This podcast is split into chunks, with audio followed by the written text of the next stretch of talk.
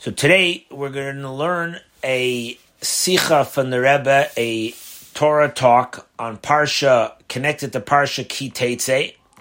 It's a uh, printed in volume 24 of the Likutei Sichos, uh, published um, and edited works of the Rebbe on different uh, sections of the Torah. So today we're going to use this sicha, which was a talk that the Rebbe gave in 1981 on the Shabbos of Parsha Matos, even though that's a couple Parshas ago. But that year, the Parsha Matos fell out on the 23rd of the Hebrew date of Tammuz. And every year on the 23rd of Tammuz is a is the yahrzeit, the day of the passing of one of the greatest Kabbalists. And just to give you a little background to this, this Kabbalist is we call him the Ramak. That's the way he's well known with his acronym, the Ramak. His actual name was Rabbi Moshe Cordovero. Some people say that the name that was that kind of became his name, the Ramak of Moshe Cordovero. Some people say that he was born in Cordovero in Spain, and he was born in the year 1522.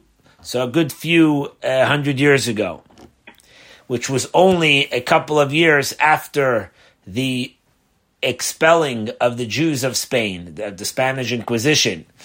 In any case, he lived there, and in his later years, he managed to move to Israel, and he lived in Sfat, in the northern city of Sfat in Israel, and that's where he passes away in the year of 1570. He only lives for about 48 years. That's it. And he passes away in the 23rd of Tammuz, and he's interned in Sfas.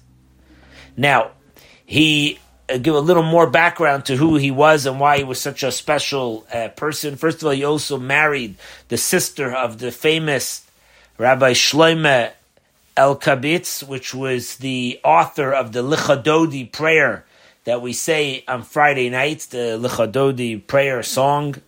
He was also a student of the famous Beis Yosef, the one who authored the big Shulchan Aruch, also wrote the Kesef Mishnah, which is a famous commentary on the Rambam.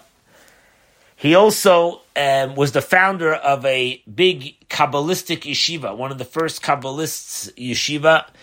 From his students was famous, well-known students, was a very famous Kabbalist named Rabbi Chaim Vital.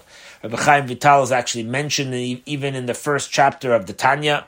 He was the scribe who wrote, wrote down a lot of things from his teacher, and later he became the scribe of the next uh, Rabbi Ramosha Cordovero, the Ramak's uh, successor, who was the famous Arizal, Rabbi Yitzchak Luria, the famous Kabbalist Arizal. Rabbi Chaim Vital became his uh, student who wrote down everything that the Arizal taught.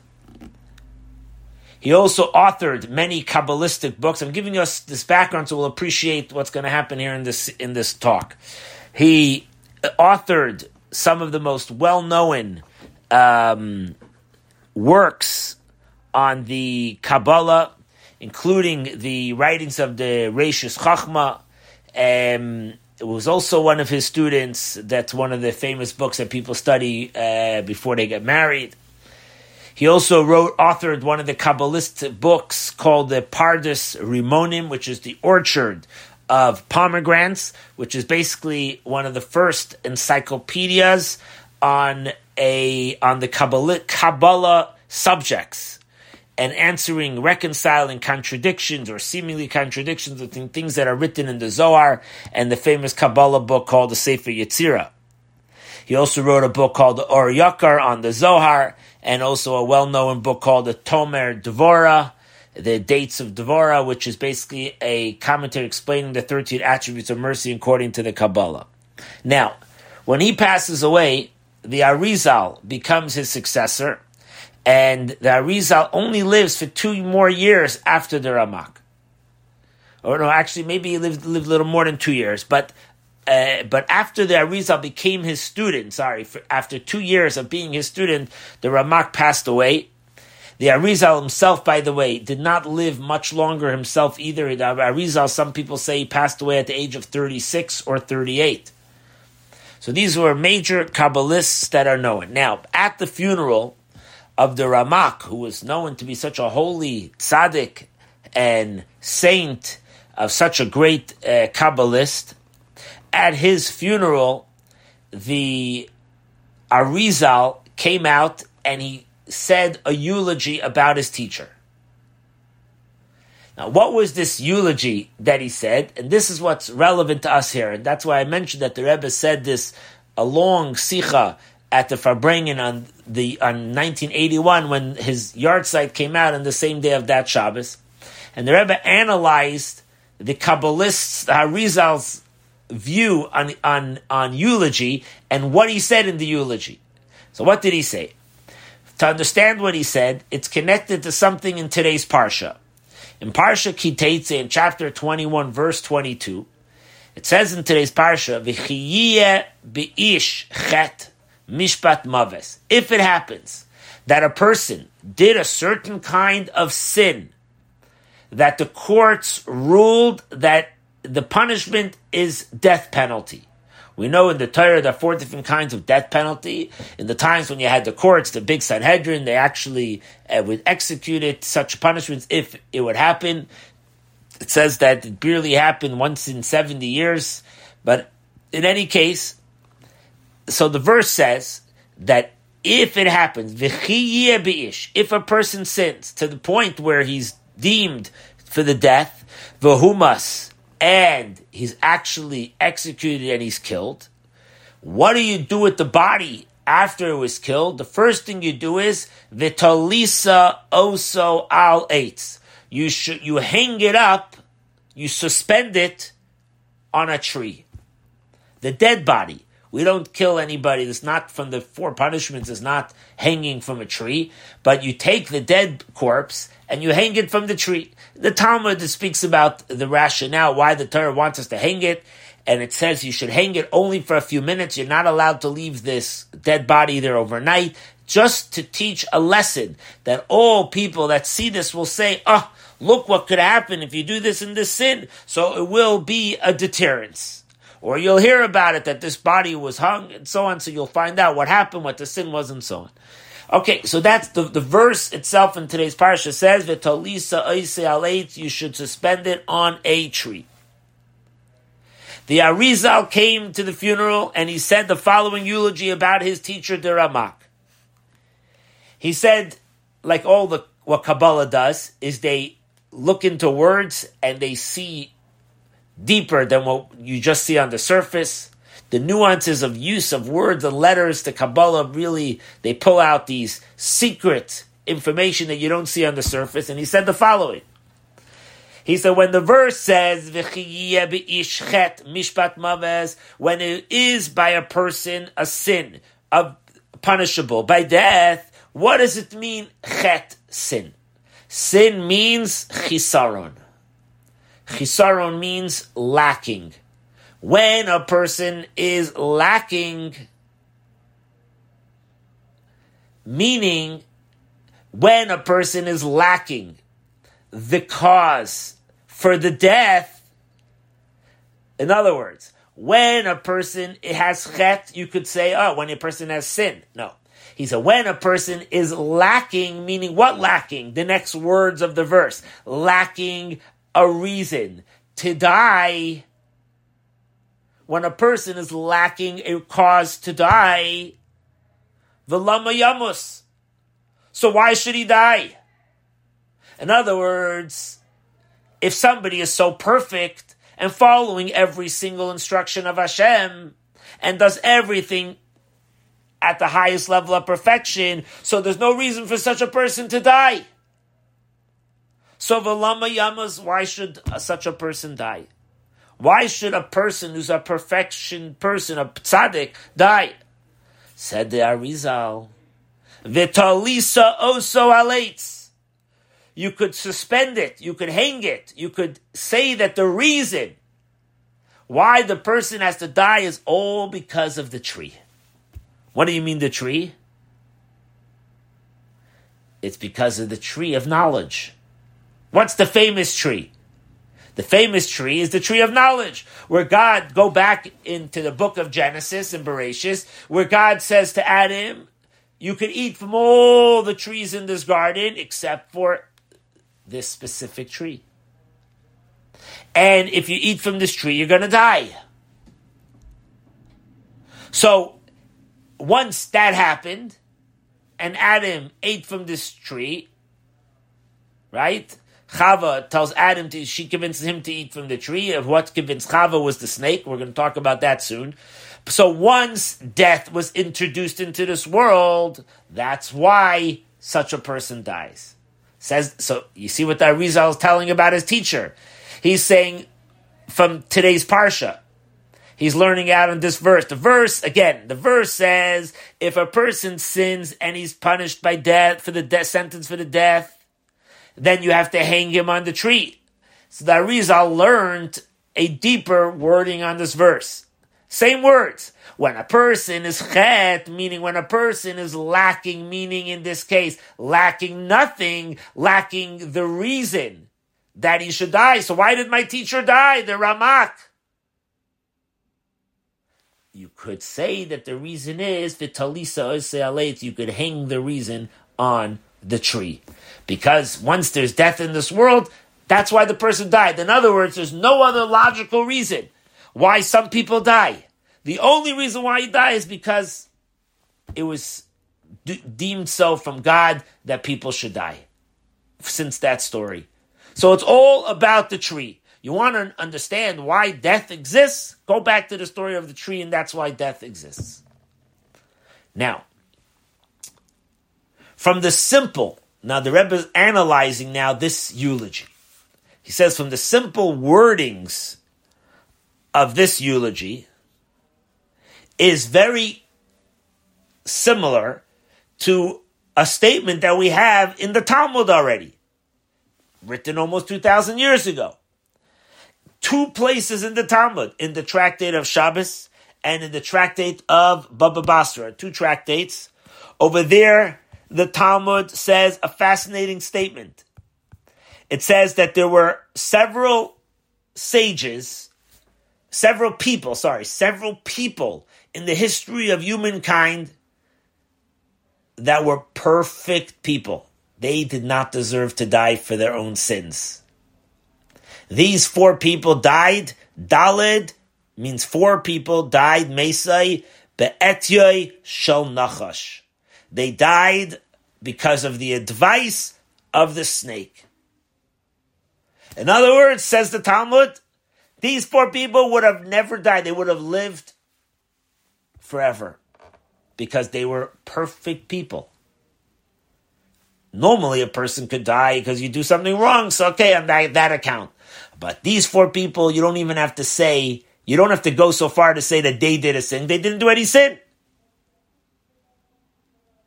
They died because of the advice of the snake. Who were these four people? So over there in the Talmud, it tells us who these four people were, and I'll tell you what the Talmud says. One was Benjamin, the son of Jacob.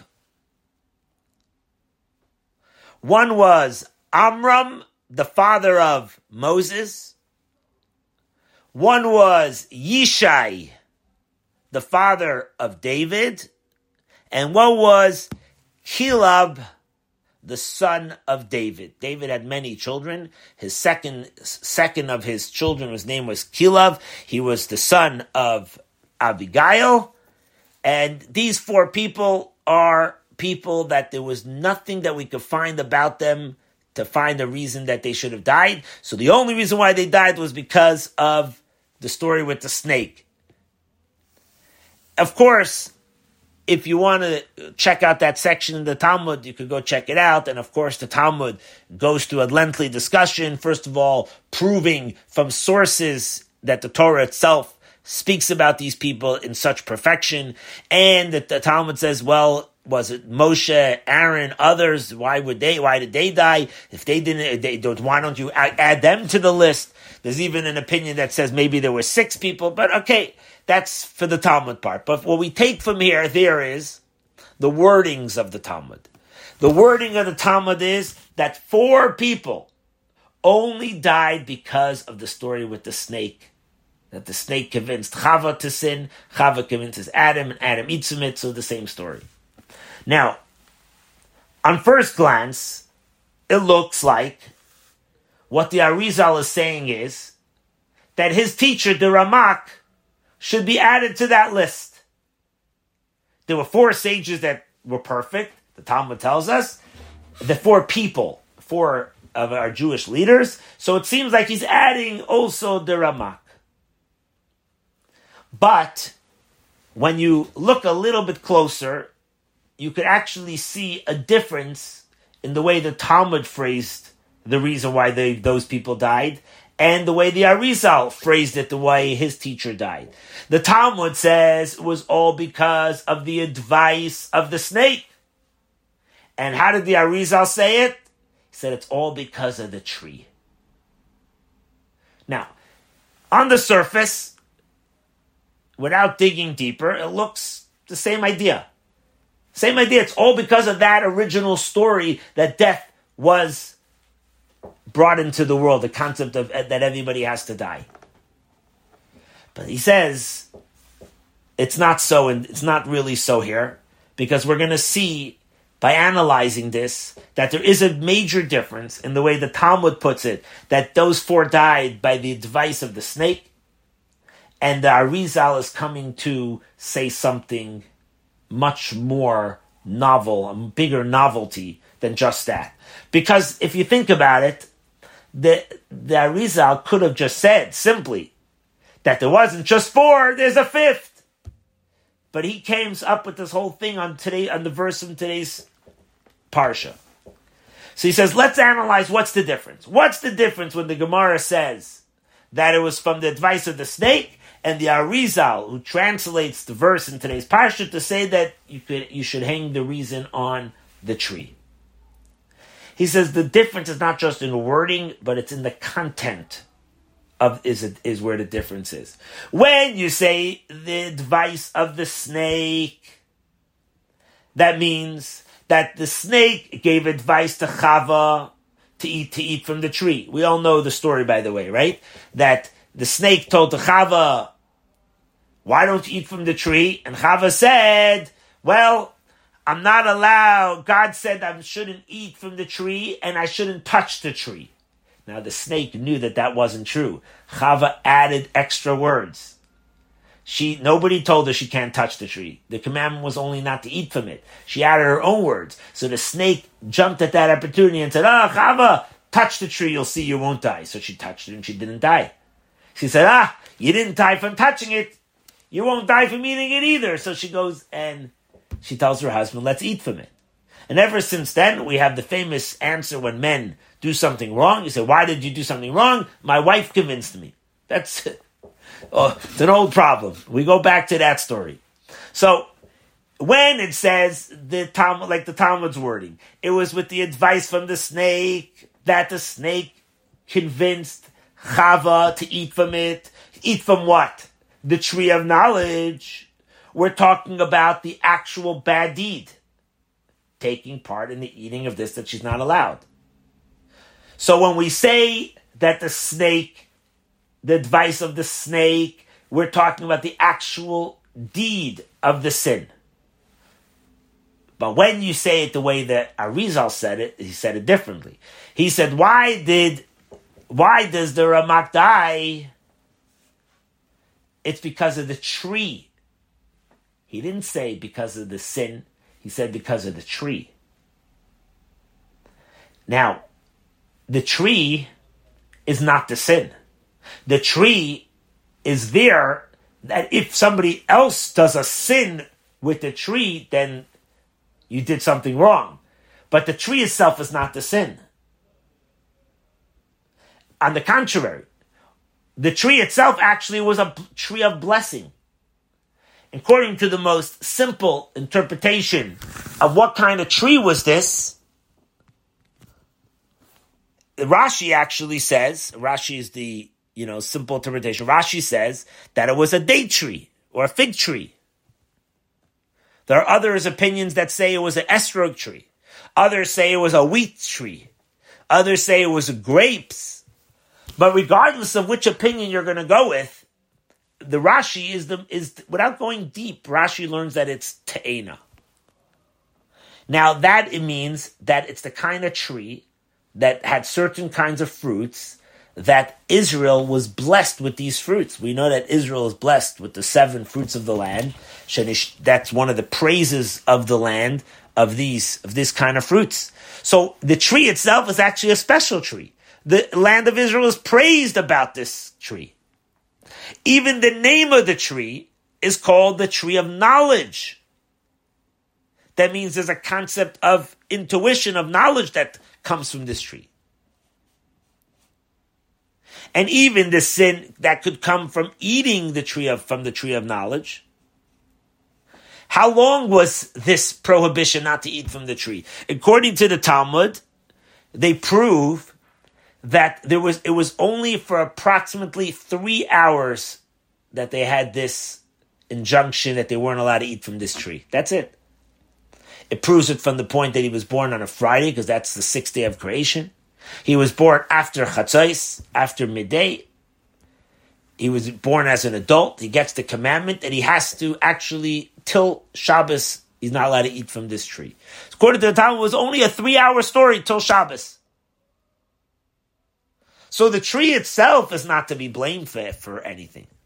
That means the Arizal, when he's talking about the, uh, the, about the tree, the tree is only a cause of a cause to another thing that could come out of it.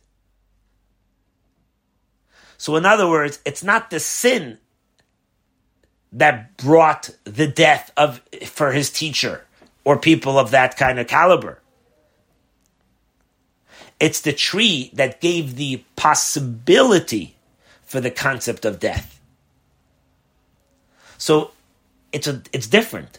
When the Talmud said these four people died from the advice of the of the snake, that means from the sin itself. There's something which we're going to soon going to learn some kind of bad effect that happens to the environment by that sin itself. But from the Arizal, it's not the sin itself. It's something that is in this world that it itself was actually a good thing. It's just that it's possible for others to do a sin that could come from this tree. Another way to put it is the way the a Medrash puts it. When Hashem created the world, Hashem had intention, the first thing he had in mind, the way the Medrash puts it, is that death should be something that's going to be in this world. That's why from the first day of creation, the angel of death was created. So the concept of death was already resonated in the mind. But Hashem says, based on a verse in Tehillim that says, Noira alila al Adam, Hashem creates like, like, like a libel or a plot on people. In other words, he sets circumstances that is almost like a trap that humans could fall into this trap. And if you fall into that trap, you're going to get punished for it. So in other words, it's like Hashem created the tree. Even though the tree itself was good, but it's like a plot that if you can't control yourself with what I tell you what to do, you're going to come and end up touching this tree.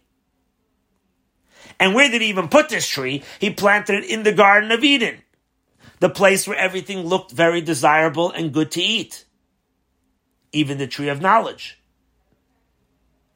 So, when you see it, you see now a little bit, we're starting to see two ideas of the death of certain people, but the way it's phrased of these people of perfection that you can't say that they died because they did a certain sin because we don't know of any sin that they did, and we know that these people were very special because of different proofs that we have. So the way the Talmud puts it about those four, again, let's recap that, is because of the history that we have with the sin of the snake, meaning the sin itself is the cause. According to the Arizal, it's not the sin itself that caused it. He's saying is it's the tree, it's the existence of a tree that God created in this world. It's not to be blamed on anything or anybody. It's something that at the end of the day, this is God's thing. Let's see more on this. This is now becomes clearer the difference between the two statements. When you say death by the advice of the snake, the way the Gemara puts it, what is the Talmud? What's the difference of the Talmud and Kabbalah? Talmud is called the revealed parts of the Torah. It's all the revealed information, or the way it's phrased in many places that it's called the Gufa of Torah. It's like the body of the Torah. It's the parts where you see everything in the outside, right? A human being, you have a body and you have a soul. Your body is the external part to you. Your soul is the internal part. So the body of the Torah is the Talmud. What's the soul of the Torah? Nishmasa deraisa, the neshama of the Torah, is the hidden parts of the Torah, the parts that you don't see on the surface. So the Talmud, which is primarily the revealed parts of the Torah, is talking about what we see and know about death. What do we know? It's about the actions that led to it, the story with the sin. But when you talk about the hidden parts of the Torah, they're revealing to us a whole different thing. And it was Arizal revealed this to us regarding his teacher, this Ramosha Cordovero. Which the whole idea of the Kabbalah is revealing the parts of the side, the secrets of the Torah, the inner parts of the Torah. And when you talk about the inner parts of the Torah, we're connecting that not with the advice of the snake, it's with the tree. It's the test that the existing of the tree existed, and that made a test. And who created this test? Hashem himself put Adam in this position that he could see a tree. And Hashem, with his own will, the, created this tree. So it's basically, when you think about it, who am I pointing to of why this death happened? Only to Hashem himself. So when you talk about the deeper essence of, of an event, at the end of the day, it goes back to Hashem because that's the inner parts of the Torah teaches us that. That's why the Arizal taught it us like that. When you comes to the Talmud part, it's coming to the law part, to the body part, the external revealed parts of things. The Gemara says, no, no, no, don't, you don't have to go so far. Don't start blaming things on Hashem. It's the actual sin. It's the actions of the humans. But when you get to the deeper parts, it's a different picture. Let's go even one step deeper. These two ideas, whether it's the advice of the snake or it's the hanging of the tree, is connected to two different kinds of tzaddikim, different kinds of tzaddiks. Tzaddik, let's just collect our information on a tzaddik. A tzaddik means a person who doesn't sin and doesn't even want to sin. We learned this in great length in the Tanya. Tzaddik means you're so perfect that you're not even interested in sin. You have no desire to sin. A person who wants to sin and doesn't sin, you control yourself. You're not called a tzaddik. You're called a beinoni. That's only a mediocre kind of person. A mediocre person wants to sin. So if you ever have this desire, you should know you're a mediocre. And the Bain, that's only a Beinoni. If the person actually sins, actually acts on their desire, ah, that's already a rasha. That's a lower level. If you repent, you can go up to Beinoni.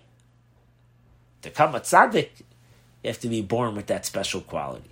Says so. Let's understand it here. There's two kinds of tzaddikim in the category of tzaddik. There's two kinds of tzaddik. There are those that the fact that they died.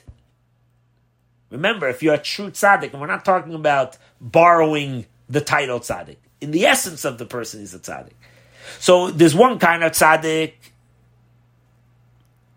that has no reason to die. They're a tzaddik. But so where? Do, how do they die? Why? Do, like how does that happen that they should die?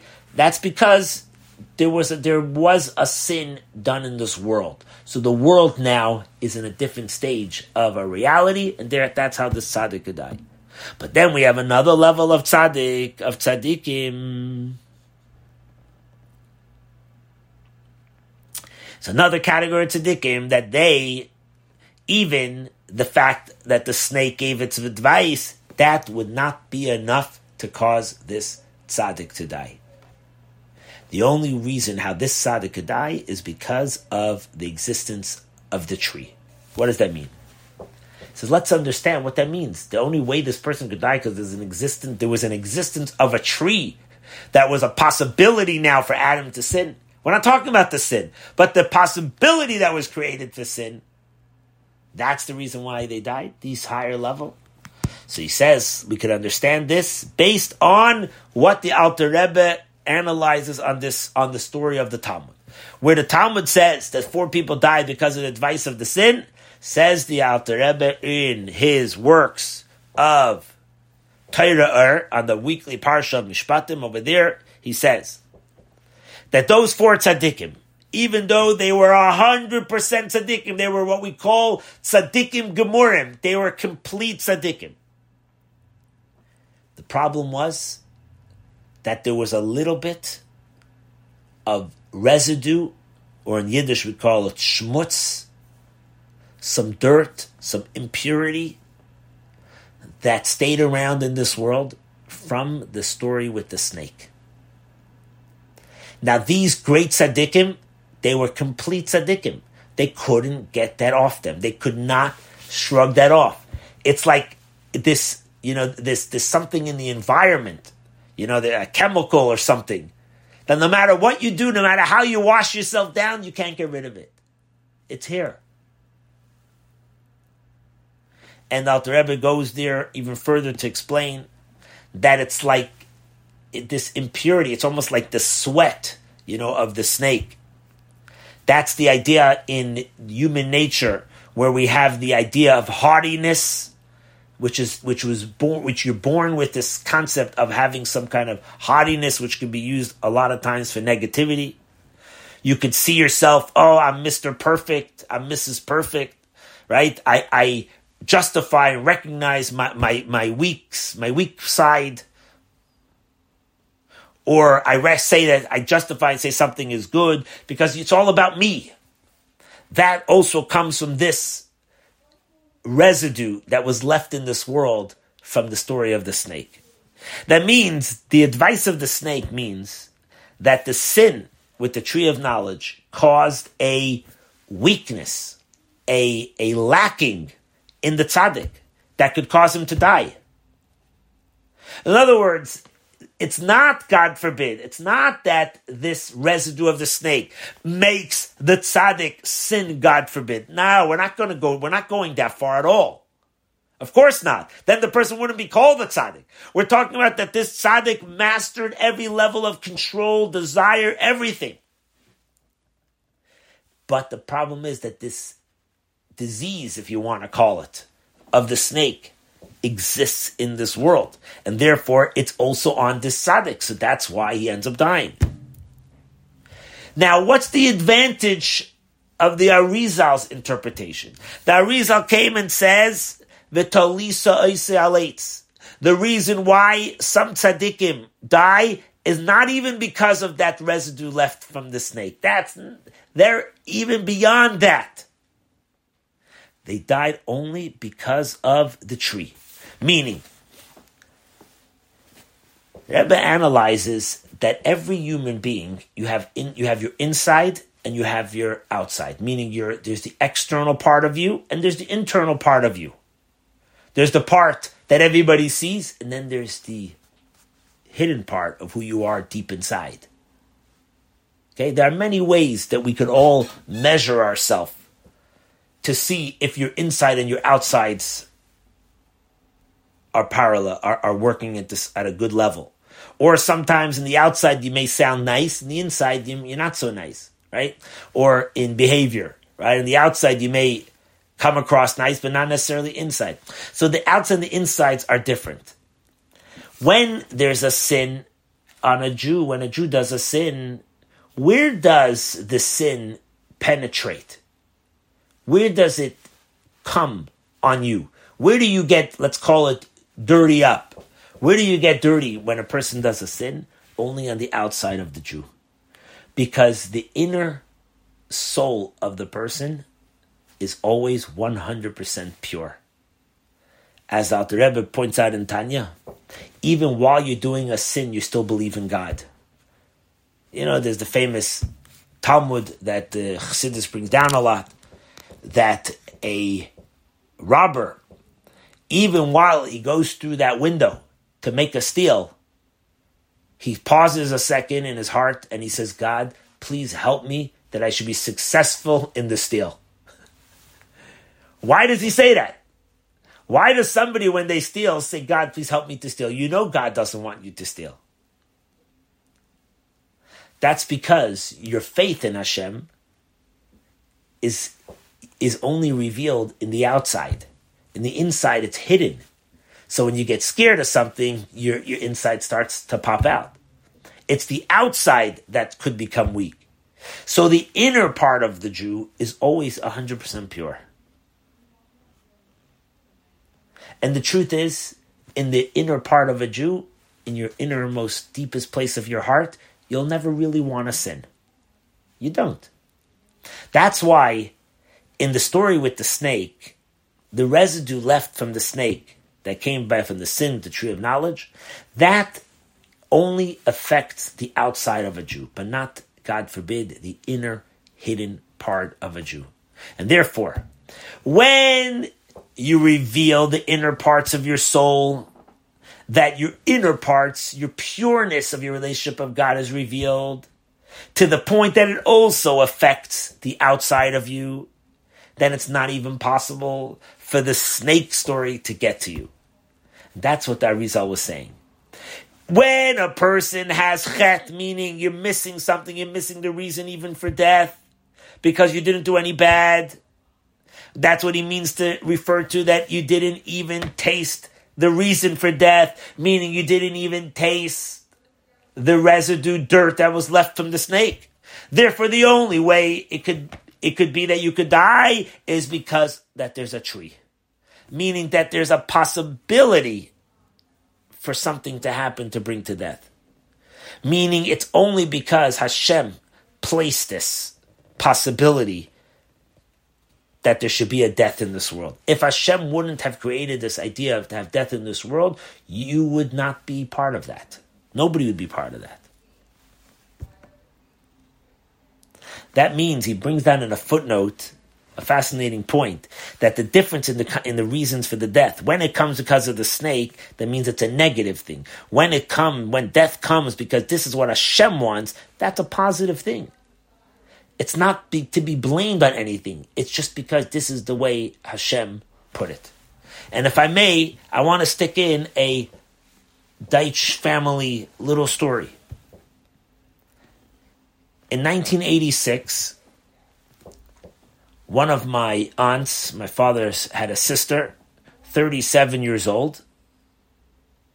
She had 11 children, and she had a sudden heart attack and died. Now that tragedy came only seven years after another sister, after having seven kids, only 34 years old, was dancing at a wedding and collapsed and also passed away. And that story came 10 years after their father, at only 51 years old, passed away. So you could only imagine a little bit that my grandmother, who had lost her husband several years later, one daughter with seven children, then loses another daughter with 11 children, uh, you know, leaving 11 children, was in a complete wreck. She couldn't even move. What, who should she turn to? What should she do? She was broken to absolute pieces. So she decided that she's going to pour her heart out and she's going to write it out on a piece of paper and she's going to submit it and give it to the Rebbe. Those days, at that point in 1986, was before the days when the Rebbe, just before he started to give out the weekly Sunday dollars. So it was very hard to actually meet the Rebbe in person. So she writes this whole note where she pours out her heart, and you can only imagine what a, what you would write in such a kind of paper. And the Rebbe, with all his sensitivity and his um, empathy to every person who he would meet, and sometimes cry with, with the people. In many different cases, the Rebbe answered her two line answer. And he said to her that now is not the time to ask questions on Hashem. Now is the time to help in any way possible to sweeten as much as possible the lives of these young orphans and of the widower, meaning her son in law. These are the people that are hurt the most. Now, the Rebbe obviously has written to many people long answers trying to give some rational explanation and sources, you know. But here, the Rebbe zooms in. At the end of the day, it's Hashem's desire that this is what should happen. And it's unfathomable for us human beings. But that's what the Arizal is telling you here. That it's not even about pointing a finger to anything. It's, oh, yeah, this was a sin that once happened. It deserved this, God forbid. Who are we to say any reasons to any of this stuff? It's just because this is the eights. There was once somebody that came to the previous Rebbe after the Holocaust in 19, I believe, 46, and he poured out his heart that he was complaining that he went to this organization and that organization and Truman and this president and that president and tried to rally up people to to bomb the uh, to to bomb the uh, the the, um, the the trains that, that, were going to Auschwitz. The whole thing. This guy believed that he could have stopped and saved you know hundreds of thousands of Jews, and he was broken and complaining about everybody. The previous Rebbe heard every single word, and when he finally finished the previous Rebbe said to him, Look, he said, at the end of the day, who did all of this?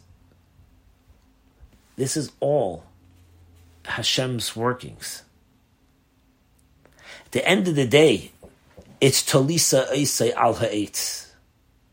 You could put it onto the tree. Now, what the Arizal is saying here and this is what the Rebbe is bringing out to us, helping us, our generation, to realize that if we take the inner parts of the Torah, the way it's the hidden parts of our soul, and we stand up higher than the reason of the advice situation of the snake.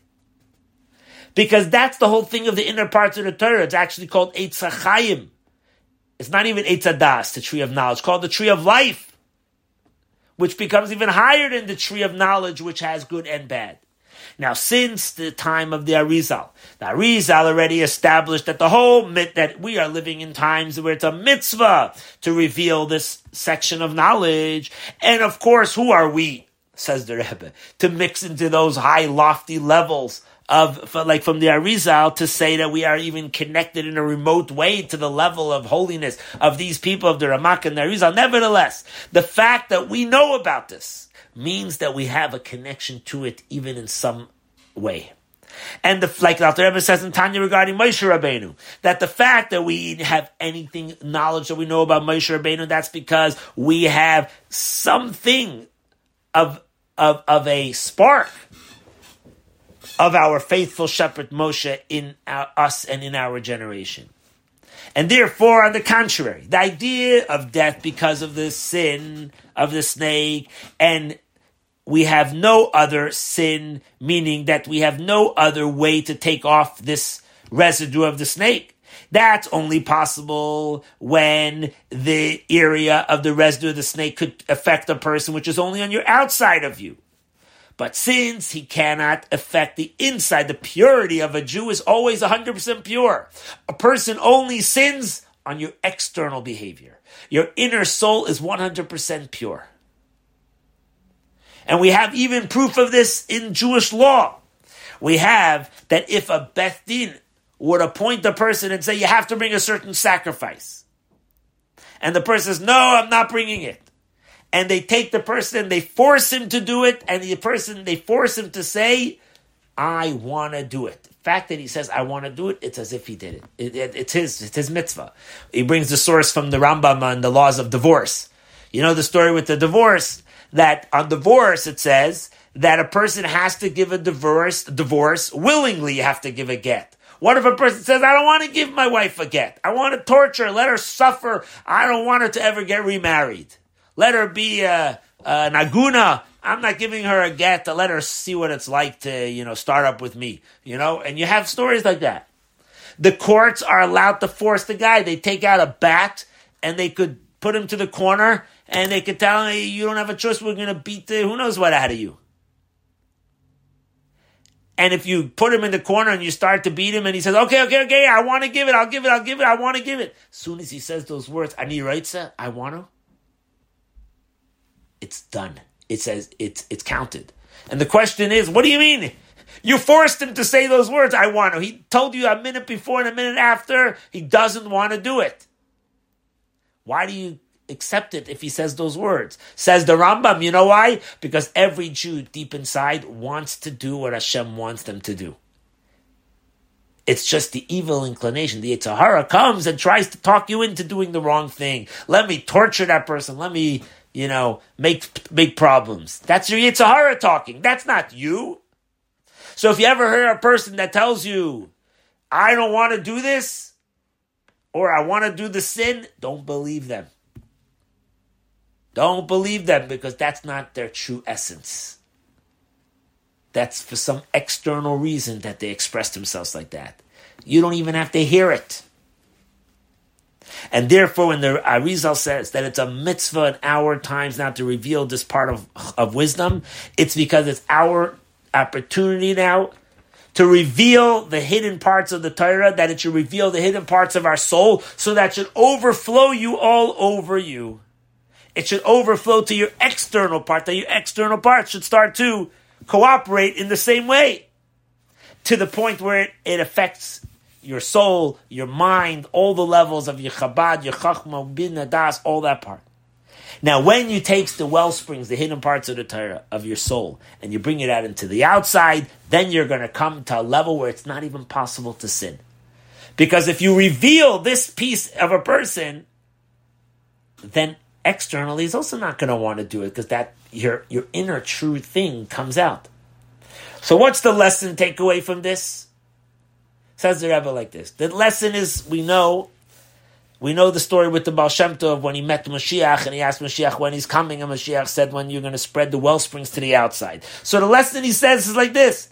Take the wellspring that spread it to the outside. Let the entire world be affected by the deeper parts, the wellsprings, meaning meaning the, the hidden parts of the Torah. So it should affect also their outsides. And through this, through learning the hidden parts of the Torah, the inner parts of the Torah, even though in order to learn, you have to translate sometimes the Torah into all different kinds of languages. As I mentioned that in 1992, the Rebbe said that we're so close to Mashiach because the Tanya was already printed even in Braille. So even people that unfortunately can't even see have access to the hidden parts of the Torah. So we have to take this and that will transform the situations that we live in.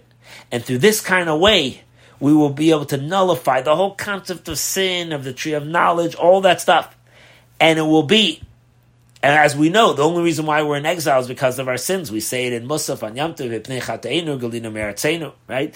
And automatically, it will, once you take away the reason why we're in exile, because there's no more sin, automatically we merit automatic. You don't have to do anything. It's an automatic, smooth transition into the ultimate complete redemption with Mashiach. And may this be now already, now in our times now.